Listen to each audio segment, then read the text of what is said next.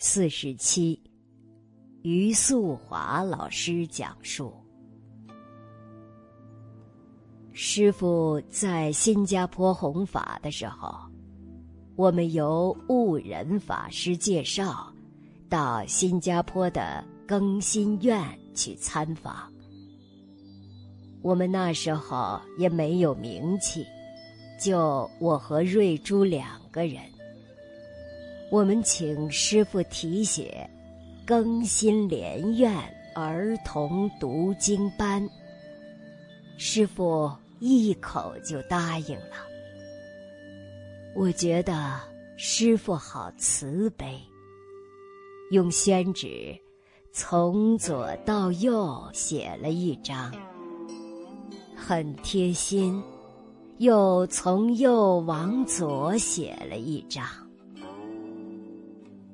后来一个因缘，我们成立了教育基金会。师傅也是亲自给我们题字：“财团法人更联心院教育基金会。”一路走来，我们有好几次亲近师傅。最让我难忘的，二零一一年。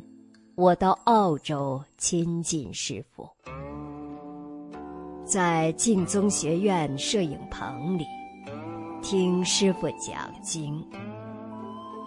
摄影棚里很冷的，我们都要穿厚外套，还要披着毛毯。师傅上座前，先要礼拜恩师。上座以后。讲两个小时不喝水，下来，我们也跟师傅用餐。师傅真的是个很慈悲的长者，不会让你觉得很紧张。他自己吃，也会跟我们聊聊天、讲讲话，说这个多吃，那个多吃。就在我要离开的前一天，师傅送给我一个精美的笔记本。我原来以为是单纯的笔记本，后来才发现，师傅给我在本子上题了字：“当相即道，即事而真。”我本人也没有什么世间上很大的成就，我就是发愿做一个社区学校。老法师亲自给我题字，写上我的名字，称我为仁者。我感受到师父的慈悲，这给了我很大鼓励。以前，我遇到某一个孩子出了问题，一个礼拜都不好过。师傅说了一句话，他说：“你把这些看成学生的问题，不是问题学生。”师傅给我最大的启发，是要把佛法。落实在生活里。我的父亲是虔诚的天主教徒，我的六个兄妹从小都受洗。当我在二十九岁拜见师傅，师傅给我介绍佛教的时候，我心想：这不是叛教吗？我怎么向我父亲交代？可是后来，我把这个问题请教师傅。我看师傅，他就笑笑的，他说：“天主就是天父，天父只有一个。佛是老师，老师可以有很多个。”而且你的天赋一定很高兴你跟好的老师学习。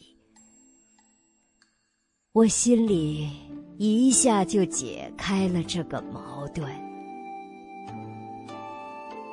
以后我吃素，在家觉得格格不入。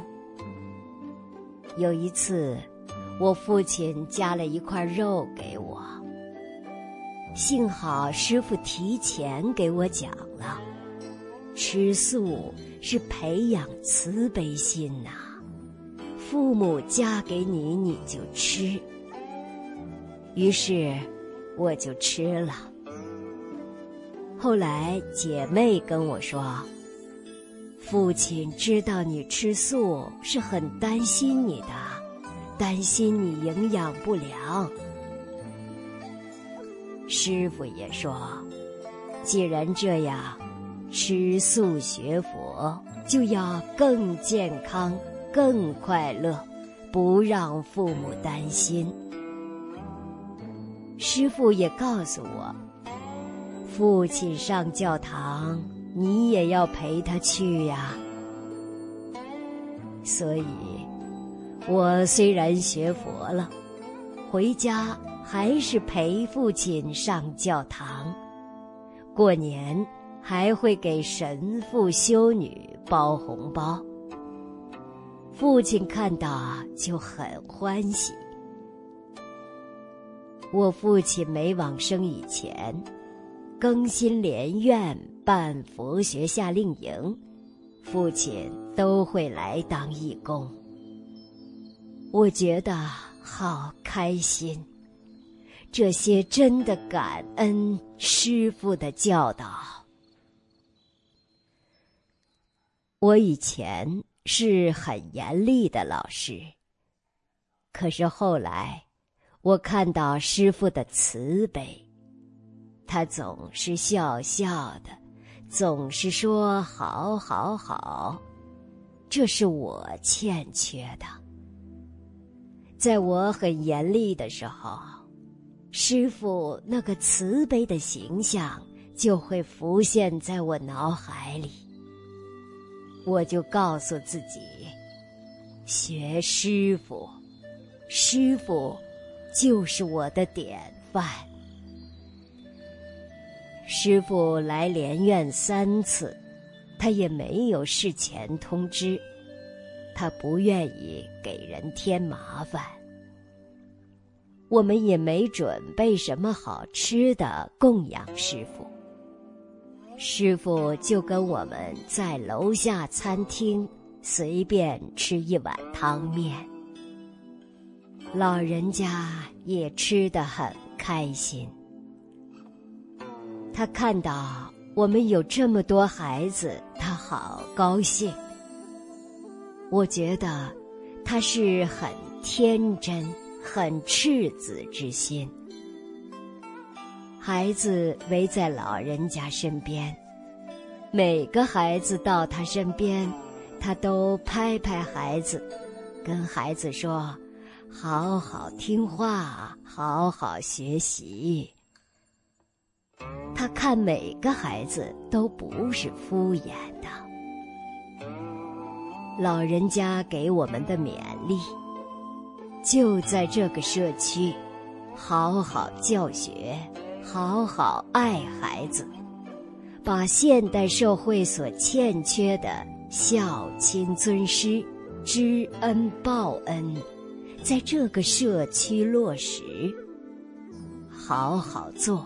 做成示范点，给全世界做典范。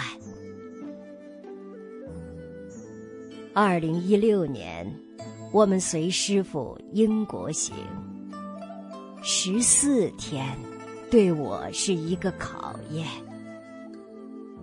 我看到老法师没有时差，每次见到都精神奕奕。每次都笑笑的，我看到老人家的背影，我想到师傅毕生弘法立生。